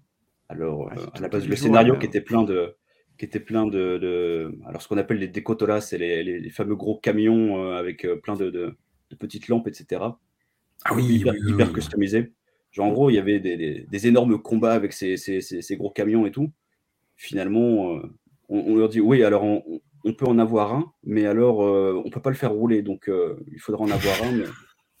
Et Il finalement, il, il est bel et bien dans le film, mais il est toujours, il est toujours en réparation, quoi. Il y a juste une scène où il, où il roule pendant 10 mètres jusqu'à ce qu'il rencontre le fameux méchant. Mhm. Mais voilà. Et, et comment, euh, comment Nick il, il réagissait un peu à, à tout ça Comme, Comment il. Qu'est-ce qui, qu'est-ce qui se passait pour lui euh au moment où le tournage s'est arrêté le premier jour, Ni- Nicolas Cage a demandé à Sono de venir dans sa chambre et tout. Il a fait alors vas-y, dis-moi qu'est-ce qui se passe et tout. Et euh, Sono lui a fait euh, ouais, bah alors en fait, euh, genre apparemment, les producteurs euh, disent qu'il n'y a plus d'argent. et euh, Nicolas Cage, il fait ouais, mais pas de souci, dans ce cas-là, moi je vais, je vais leur donner de l'argent. Sono, il fait ah bah ce sera super cool et tout. Et le jour suivant, genre les producteurs ont euh, convoqué Sono, ils ont fait mais qu'est-ce que t'as foutu là? Genre il y a Nicolas Cage qui nous dit qu'il veut, qu'il veut donner de l'argent, mais non, euh, mais c'est pas du tout, euh, c'est pas du tout ok quoi. Genre c'est, l'acteur et tout, c'est pas du tout son rôle quoi. C'est pour ça que peut-être que finalement ils l'ont laissé faire, mais pas. Finalement, le film a été fait avec de l'argent. On on sait pas trop, on sait pas trop d'où d'où ni de qui il vient. Alors, je tiens à préciser quand même que euh, il y a une semaine ou deux semaines, euh, il y a Sono qui m'envoie un article qui est sur euh, le, le producteur de Patriot Productions, qui en fait le portrait comme un, un grand arnaqueur avec qui il ne faudrait surtout jamais travailler à Hollywood. Wow. Donc, qui est au générique du film, hein, qui a des... Au générique de film. Alors, Patriot Productions, déjà, c'est. euh, Oui. Oui, c'est le, c'est le, oui, le logo se distingue, on va dire. Le logo se suffit à lui-même.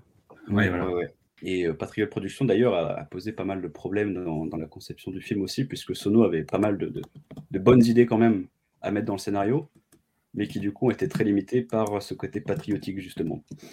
Puisque, mine de rien, et ça, je mine de rien, je l'ai pas, euh, je l'ai lu dans aucune des critiques que j'ai lues, que ce soit en anglais ou en français. Non pas que j'en ai lu des centaines, mais, mais euh, on parle pas beaucoup du sous-texte du, du sous-texte du fait que le, le- le chef de Samurai Town, qui est censé être au Japon, ce soit un Américain qui euh, est entouré de jeunes filles japonaises, en mode euh, le- le- le- l'espèce d'oncle Tom entouré de, de ses petites hôtesses. Ouais. Hmm. Et aussi que, euh, en gros, la grosse horloge, bon, ça c'est beaucoup plus complexe comme détail, mais la grosse horloge avec les, les- les gens qui tirent la corde pour arrêter le temps, en fait, c'est euh, la, la minute avant l'explosion d'Hiroshima. D'accord. Oh, wow, ok. Il y avait encore plus ce gros sous-texte de, euh, de l'espèce de colonisation euh, du Japon par les Américains sous la forme d'un blockbuster et Nicolas Cage qui, était, euh, qui, qui, qui aurait largement gagné à être exploité en tant que film de notion du coup, puisque au final, il reste que le- l'espèce de, de passage sur le nucléaire avec le méchant qui, qui est mort dans une explosion, tout ça, alors Mhm. qu'il y avait plus de détails comme ça à droite à gauche. Bah, il ne reste que ce personnage, effectivement, du... qui s'appelait le gouverneur, si je dis pas de bêtises, qui est joué Ouais, par ouais, ouais. Et, et qui, effectivement, a un côté très euh, colon, euh, décomplexé, quoi. Ouais, ouais, ouais. Et ce Bill Mosley, du coup, euh, il, parlait avec son notion, il disait euh, ça m'intrigue ce côté de l'horloge, genre pourquoi est-ce qu'ils essayent d'arrêter le temps, etc. Et du coup, son notion lui explique oui, alors en fait, c'est la minute avant Hiroshima, et du coup, ça, ça leur permet de, de ne pas voir leur futur détruit, etc. Et Bill Mosley dit ah, mais c'est super intéressant et tout. Et puis, euh, un jour qui- que ce Bill Mosley parlait avec le producteur de Patriot Production, il lui fait mais quand même, il est incroyable ce son notion avec ses idées et tout. Alors le producteur lui fait bah, pourquoi raconte?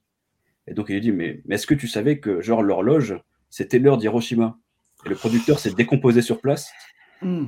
Alors il va voir son notion directement, il lui fait mais du coup euh, l'horloge euh, faudra couper ça. hein. Oh, waouh. Ouais, ça se voit là. Ouais ouais. Ok. Ah non, mais Bill, Bill- Bill Moseley n'est pas une poucave, il n'a pas fait exprès. On, on respecte Bill Moseley. Ah, ça, ça- ça partait d'une bonne intention, il voulait, il voulait partager la grandeur de son notion. ça. Ah ouais, donc ça allait jusque-là, quoi. Ah mon dieu. Au final, ils n'ont pas coupé l'horloge, ils n'avaient pas assez de, de budget de toute façon. Non, mais de toute façon, Ouais. personne n'a compris en gros ce ce à quoi ça faisait référence. quoi. Il faut vraiment. Moi, je voyais ça euh, comme la, la Doomsday Clock, en fait. Tu vois, le- Ouais, mais c'est pareil. Oui. en fait. Ouais, pareil, ouais. Ouais, ouais, ouais. Oui, effectivement, faut, faut le savoir, quoi. Mm. Mais, mais d'après ce que tu nous dis, Nicolas Cage avait très envie de travailler avec Sonotion, quand même. Il connaissait ton travail, euh, comment ils se sont rencontrés, comment ça s'est passé la prise de contact entre, entre eux? Alors apparemment, Antiporno était un de ses films préférés. Ok. Il avait une espèce de- de- d'obsession avec Antiporno et je crois que c'était. Alors il devait y avoir Suicide Club et euh, Imizu, je crois. Mhm. Genre, il, adorait, euh, il adorait ces films et du coup il voulait absolument euh, travailler avec. Sachant que, que je le cache pas, genre c'était pas non plus le, le- le premier choix euh, au tout début du projet. Mais, Ah. euh, mais quand le choix est, est apparu, genre Sono a dit Ah bah ouais, tiens, c'est une bonne idée ça. Qui c'était qui était prévu à la base? Non, c'est. Sean Penn. Ça, ça, c'est le moment où je commence à avoir des gouttes de sueur qui coulent. Non, mais écoutez, si, si tu peux nous le dire, dis-le, sinon c'est pas grave, on coupera. Euh, je voudrais pas donner de nom, mais euh, quelqu'un d'assez semblable à, à Nicolas Cage, qui est assez réputé pour euh, prendre le métro et vivre euh, sa vie de, de Ah. tous les jours euh, de façon assez humble. Ah oui, d'accord. Un mec qui aime bien et, les et chiens, qui, quoi. et qui aime- voilà, qui défend son chien et qui. Oui, voilà, voilà. ok. Jean-Luc Mélenchon, choix étrange. Oui, ça aurait, ça aurait été bien différent, de fait. Il y avait aussi un, un- un très bon conducteur qui, qui, qui parle pas beaucoup, mais qui, euh, qui est là pour défendre sa voisine quand même. ok. Mais le problème, c'est qu'il coûtait trop cher après avoir joué dans, dans une suite de, de films de science-fiction. euh. Ouais. D'accord. Bon, Ouais, bon, en même temps, euh, ouais. C'est que- c'est quand même marrant de, de- de passer de deux acteurs plutôt, plutôt taiseux à Nicolas Cage. Ouais, oui, c'est ça, c'est que ouais, en- en- entre celui qui a qu'une seule expression et, euh, et l'autre qui est voilà, qui est plutôt dans la retenue, euh, ça, ça sort. un- J'ai mélangé hein, les gens, je préviens. Je pense que déjà, il y avait, euh, il y avait la connexion avec euh, Mandy, puisque c'était la boîte euh, XYZ aussi qui, qui, qui- Ouais. Ah oui, bossait sur ouais, le film. Il y avait déjà cette connexion, et de toute façon, c'est XYZ qui a ramené Nicolas Cage sur le projet. Sachant que je précise, mais un des trois producteurs de XYZ est le co-scénariste de, de Ghostland. D'accord. Ah, c'est à cause de lui. C'est à cause de lui. Pardon. Ça, ça poucave dans tous les sens. Euh, comment ça s'est passé entre justement la relation entre Nicolas Cage et Sonotion sur le tournage? Est-ce que ça a été Est-ce que Nicolas Cage a, a été bon élève, a été sage, ou est-ce qu'il est parti un peu en wheeling à certains Alors, ils sont devenus euh, hyper potes. Ok. Et euh, alors, je ne sais pas si vous êtes euh, très branché euh, People, etc., mais il faut savoir que la femme actuelle, la nouvelle femme actuelle de Nicolas Cage a été rencontrée sur le plateau de Prisoners of the Ghostland. Oui, c'était une, une figurante, je crois, un truc comme ça. C'était euh, alors la figurante qui apparaît le moins et qui n'a pas de ligne de dialogue euh, de, de tous les 200-300 figurantes sur le plateau, à mon avis. Ok. Donc celle qui s'en sort le mieux finalement. Ouais. c'est ça. Il a eu son coup de foudre. Alors, euh, je ne sais pas si vous vous souvenez de la scène où euh, Nicolas Cage passe d'un mannequin euh, à l'autre et enlève un bout de visage pour Oui. Mhm. sauver Bernice. et ben, c'était une de ses mannequins. Et apparemment, c'est à ce moment-là qu'il a eu un coup de foudre. Oh, c'est joli. C'est joli. Au moins, le film aura réussi à quelqu'un. Mais du coup, elle est- parce que là, là Nicolas, il, il fait, il fait pas trop, il fait, enfin même pas du tout de promo pour le pour euh, Prisoners. Du coup, je sais pas lui ce qu'il en pense ou quoi, ou s'il a, il a vu le, le naufrage se préparer euh, devant ses yeux lui aussi. Parce qu'autant il fait beaucoup de Et- promo sur Pig, autant là. euh, Ouais, alors euh, du coup, il avait envoyé un petit message à Sono pour lui dire euh, Je viens de, de- de voir le film et, euh, et je trouve pas que qu'on ressente beaucoup ta patte. Hmm. Donc je pense que c'était une version américaine et polie de, de dire pourquoi est-ce que les producteurs ont, ont fait ça, quoi. Mhm. C'est mon interprétation, mais Ah, mais c'est c'est- c'est- c'est- c'est assez triste ce que, tu, ce que tu nous racontes malheureusement, mais ça nous aide à comprendre euh, ce qu'on ce qu'on- ce qu'on a eu devant les yeux. Donc euh, merci à toi, merci de, de- de subir toutes nos acrimonies. Est-ce que euh, je, je, je sais pas, tu retires quoi quelque chose de positif de cette expérience quand même? Le côté on peut pas faire pire, peut-être. Peut-être que son deuxième film bollywoodien sera forcément mieux, je sais pas. T'es pire que nous finalement. Quoi. Non, et t'as quand même tourné avec- avec Nicolas Cage, c'est super bien ça. Ouais, ouais, c'est- rigolo en soirée, quoi. C'est Attends, pour, pour nous, c'est c'est- c'est la, la vie est réussie, quoi, c'est bon. Ouais, c'est pécho tous les quatre en soirée quoi. Non, mais ça veut dire que là, en discutant avec toi, on n'a qu'un degré de séparation entre Nicolas Cage et nous, et pff, ça fait vraiment beaucoup, quoi. Merci. Ah oui, je suis. Là, euh, je, je- ouais, là, je vais me mettre torse nu, là, on peut plus. Hein. je vais pas réaliser ça, mais effectivement, là, je, je, je fous là. C'est un sacré mois de novembre. En plus, euh, Mais du coup, ce que je voulais dire par ailleurs sur la, cette euh, nouvelle femme de Nicolas Cage, c'est que euh, pendant tout le tournage, Nicolas Cage euh, demandait quand même des conseils à Sono euh, sur euh, oui, alors euh, là en ce moment, genre, je, je suis fou amoureux, mais euh, j'ai pas envie que ça, que ça se, se sente à la caméra, etc. Alors euh, surtout, dis-moi, genre, si tu veux que j'arrête tout de suite, si tu veux que, que je me concentre, etc., tu me le dis à, à n'importe quel moment, etc. Alors, Sono qui me fait, mais j'en sais rien, moi, il fait ce qu'il veut. Mais il est si chou. Ouais, c'est ça. C'était ce que, ce, que, ce que tout le monde a, a découvert sur le tournage, du coup. Genre, bon, il y, a des- il y avait déjà beaucoup de rumeurs comme quoi c'était quelqu'un de très humain, de très sympa. Mais euh, Mhm. effectivement, ça s'est vérifié. Quoi. Bon, Des au moins un bon point dans tout ça. Nick, Nick est resté du bon côté de l'histoire. Comme toujours. Tu, tu évoquais l'éventualité, euh, Constant, d'un deuxième film hollywoodien pour ce notion. Tu- ça te semble, euh, ça, ça- ça te semble possible, praticable? Enfin, vu ce qui s'est passé, je, je sais pas. Bah, ouais, Est-ce qu'il ferait mieux alors, euh, du- d'aller du côté de Bollywood? Je ne sais pas. de, de Tollywood, de Nollywood, de- n'importe où, mais pas Hollywood. Euh, ouais, bah, en tout cas, c'est en chantier et apparemment, euh, ça, ça partirait sur l'idée d'un scénario original, donc ce qui est déjà quelque chose d'un peu plus rassurant, quoi. Ouais. Là, c'est euh, en pré-production, on va dire. Mais euh, l'écriture du scénario est déjà finie. Hmm. Tu en sais plus, mais tu ne veux pas le dire. Je comprends, je comprends. je Oui. comprends. En tous les cas, il n'a pas très envie de, de reproduire l'expérience d'un film euh, scénarisé par euh, deux scénaristes novices pour, pour rester diplomate. producteurs, plus. Ouais, ouais, ouais. En tout cas, il n'a pas abandonné son, son rêve hollywoodien. Bon, bah écoute. Mais c'est vraiment quelque chose qu'il avait en- envie de faire, ça, de tourner aux, aux États-Unis. C'est un truc qui tenait vraiment à cœur? Ah oui, ouais, bah c'était aussi euh, un des, euh, des, des thèmes de, de mon livre, du coup, c'était cette espèce de... Bah, ce, ce- ce thème qui revient dans la plupart de ses films est de trouver une sortie, sachant que pendant euh, toute une partie de sa vie, genre depuis à peu près Love Exposure, en fait, pour lui, sa sortie, ce serait potentiellement Hollywood. Donc là, avec Mhm. Prisoners of the Ghostland, il s'est rendu compte que c'était pas le cas. Pas Mais, mais mine de rien, il a quand même envie de, de réitérer l'expérience, quoi. Mais c'est marrant parce que ton bouquin se finit plus ou moins. sur- Je crois que le dernier film c'est Shinjuku Swan 2. Alors non, c'était... euh, C'était pas celui-là. Mais c'était un, derniers, quoi, Ouais, mais qui était vraiment, ouais. euh, Ouais, en plus, un de ses plus gros succès commerciaux, enfin, vraiment une, sur une, une franchise.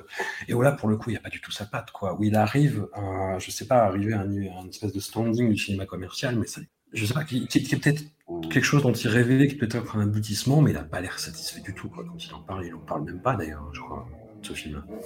Alors, Shinjuku Swan 2, bah, alors moi j'ai décidé de ne pas écrire à ce sujet parce que je ne l'ai pas vu et euh, Ouais. Sonotion a décidé de ne pas en parler parce qu'il ne l'a pas vu non plus. Ouais, Ok. voilà. Donc, C'est honnête, large sur. euh, ouais, ouais. non, parce que c'est un film sur, euh, en gros, qui a été son, euh, son grand traumatisme de, de- de réalisateur, puisque le producteur lui a dit euh, le premier a bien marché, donc le deuxième, euh, tu me laisses piloter et euh, t'as pas besoin d'être motivé sur ce projet, tu nous, tu nous donnes ton nom et puis je ferai le reste. D'accord. Ok. Apparemment, ça a été son, son plus grand traumatisme de réalisateur, sachant qu'après, il est parti en, en introspection sur euh, quoi rime ma vie. Et Ouais. euh, ça, ça- ça- ça donne un tournage sur lequel euh, l'assistant réel et le producteur s'occupaient de tout, et Sono était, était pas là la moitié du temps. et- Hmm. C'était assez chaotique. Ouais, parce que moi, de, de- de mes, de mes souvenirs, euh, je pense que tu as, toujours des, des scènes qui, où tu, tu parles, euh, tu parles tout seul, où tu sais des petites phrases comme ça. Mais est-ce que tu as eu des vrais, des- un vrai jeu avec d'autres comédiens, par exemple, euh, que ce soit japonais ou américain? Euh, alors non, mais je pense que de toute façon, comme euh, vous le disiez, c'est, euh, je pense que vraiment que les personnages étaient euh, un petit peu dans leur coin, euh, sans, Mm. sans, sans trop d'interaction entre eux. Moi, je suis plutôt d'accord avec ça. Alors dans mon cas, c'est un petit peu particulier parce que euh, en général, il y avait, euh, j'avais encore moins de phrases dans le scénario, mais euh, Sono, au feeling, comme ça arrive assez souvent, il, est en mode, vas-y, sors ça, vas-y, dis, ça, etc.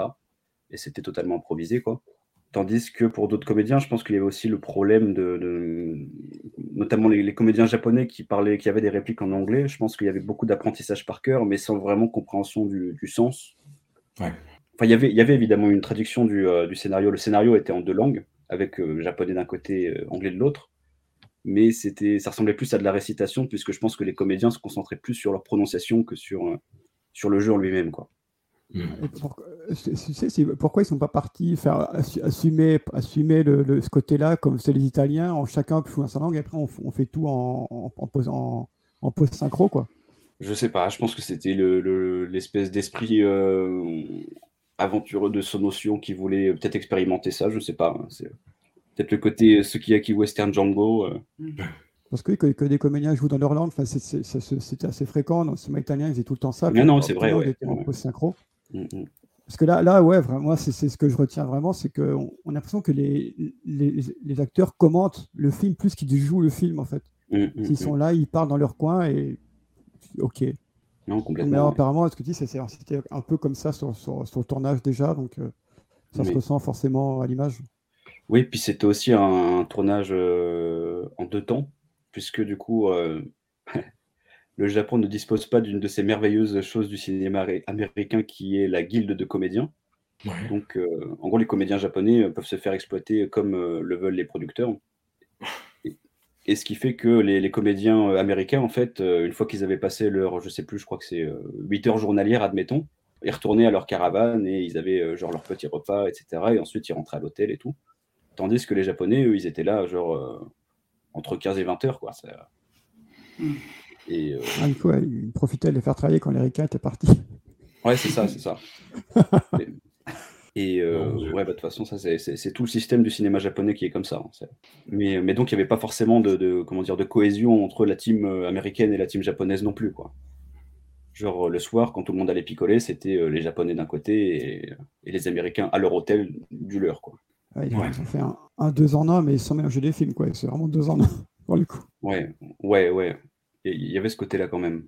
Effectivement, ça aide pas pour la cohésion. Moi, je, je reste quand même curieux de voir le, le director's cut, même de 2h30. En fait. Ouais. Bah, faudra, voir dans 5 ans, alors peut-être. Ah, il y aura Alors, je un, te un compte à rebours avec, pour, euh, le, pour mettre un hashtag euh, release de ce notion cut. Et release, release du making of. Ah ouais, ouais. ah ouais, ouais, le making-of, j'ai- j'ai j'ai hâte. Faire une édition avec le, le director's cut et le, le, le director's cut du making of. Comme ça, on a tout et puis c'est bon. En tout cas, Constant, un grand merci d'avoir été parmi nous et euh, d'avoir été très sport. Transmet euh, tout, tout notre amour, notre, notre compassion, notre empathie et notre solidarité à Solution quand tu, quand Oui. tu verras, qu'il soit Hashtag- ou non. Hashtag tout est pardonné. C'est pas comment le prendre. Mon Dieu. Et, Je et ben, on rappelle quand même chez aux éditions Rouge Profond ce notion, l'exercice du chaos. Li- Lisez-le, même si vous connaissez pas, surtout en fait, si vous ne connaissez pas le cinéma de Sonotion, je pense que vous avez envie de avoir envie de vous y mettre euh, direct. C'est un des meilleurs bouquins de cinéma que j'ai lu euh, ces dernières années. Je Bon, te le redis. Bon courage, euh, bon courage en tout cas pour tous tes projets, pour tous les projets de, de Sonotion. Euh, les amis, nous on se retrouve euh, d'ici 15 jours. Je vous rappelle après le générique l'interview de Michael Sarnowski, réalisateur de Pig. À tout vite. Merci. Et merci beaucoup pour votre accueil. Merci. Merci à toi.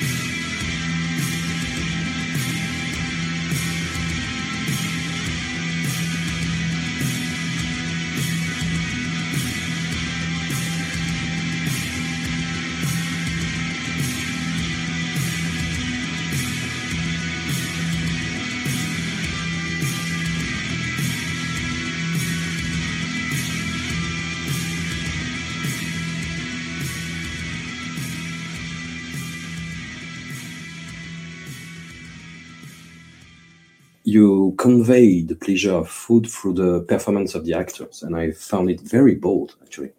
Yeah, I mean, I think a lot of that is is on Nick, just how, you know, he's he, Nick is not a professional chef. We we had him meet with um, all the dishes that we had in the film were designed by actual local chefs from Portland.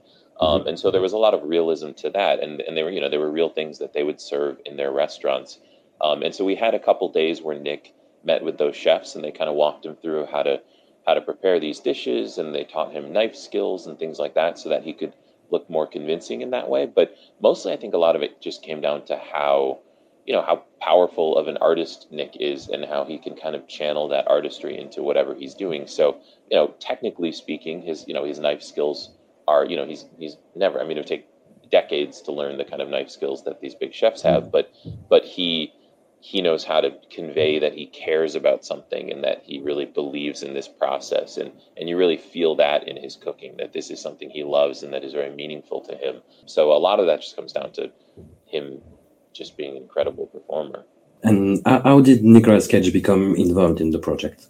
I mean, kind of through straightforward ways. Just my manager had been taking this script out, and his agency WME and Endeavor saw the script and they were really excited by it and wanted to be involved. And they recommended Nick. And, you know, I, I didn't write it for anyone in particular. So I was pretty open casting wise. And they recommended Nick. And I thought it was a really interesting idea. I, I wasn't sure if it was the kind of script he would want to do because, yeah, he hadn't been doing those sorts of movies.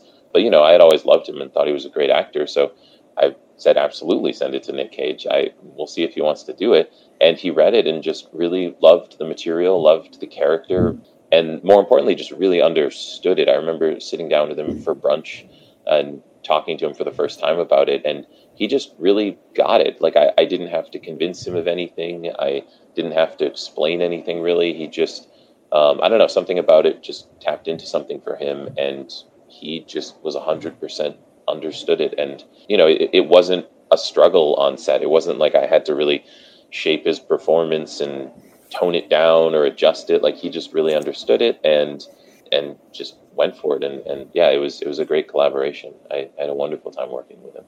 Did he influence the, the character in any way? I mean, uh, in tons of ways. I mean, he, you know, it's it's one thing to have a character. You know, he, he's very he's very loyal to the script. Like he Mhm. studies the script, and it's it's like a sacred text to him. I mean, he really knows it beyond just his lines. I mean, he just he really gets in there, and you know, he makes tons of choices that we don't even talk about, and I, and I kind of like that we didn't talk about. Like he had his own ideas about the backstory of Rob and and what specifically happened in his past that the script only kind of alludes to, but he fleshed that out in his own mind, and and we briefly talked a little bit about it, but all I kind of needed to know was that he knew what it was, and I was fine with it kind of being a bit of a mystery what his decisions were. Like you know, I had my own ideas on it, but at a certain point, it doesn't matter. So he, you know, he put a, a lot into it, and you know, he he based it all around the script, but he made all of it very human and very felt and very believable. So I mean, it's not like this. We didn't change the script for Nick. I mean, it wasn't like he was cast and then I had to rewrite Mm. it based around Nick Cage. It was just it was what it was, and he just made it manifest. He has this image from the 80s when uh, he was very method, uh, eating cockroaches, uh, hurting himself, etc. But he's very humble in the movie. Yeah, Hmm. I mean, I, I think he's a he's a pretty. I, I think we have this rock star image of Nick Cage, which I mean, obviously there's that element of him, but you know, the Nick I saw was very quiet, very serious, very committed to his craft and to the filmmaking process. I think he I think he really likes the process of, of being on set, the hierarchy, the sort of teamwork. Like he's not he's not a selfish actor in any way. I mean, he was totally there to. I remember one time there, you know, oftentimes with big actors, if there's a scene where you're on the close up of the other character, sometimes the big actor will just say, like, you know, put up a tennis ball where I'm supposed to be. I don't need to be in this scene. And he refused to do that. If he was not on camera, he always wanted to be there. I mean, he was like, no, the other actor, we're playing off each other. This is this is a team sport here. So he was, you know, he he was super supportive of the whole process. And so, yeah, I mean, the, the Nick Cage I saw was extremely humble, extremely serious and quiet and focused, um, but also very kind and playful as well. So, yeah, I, I mean, I just, I only have very good things to say about him. He was wonderful to work with. I, I love the way he interacts with uh, Alex Wolf.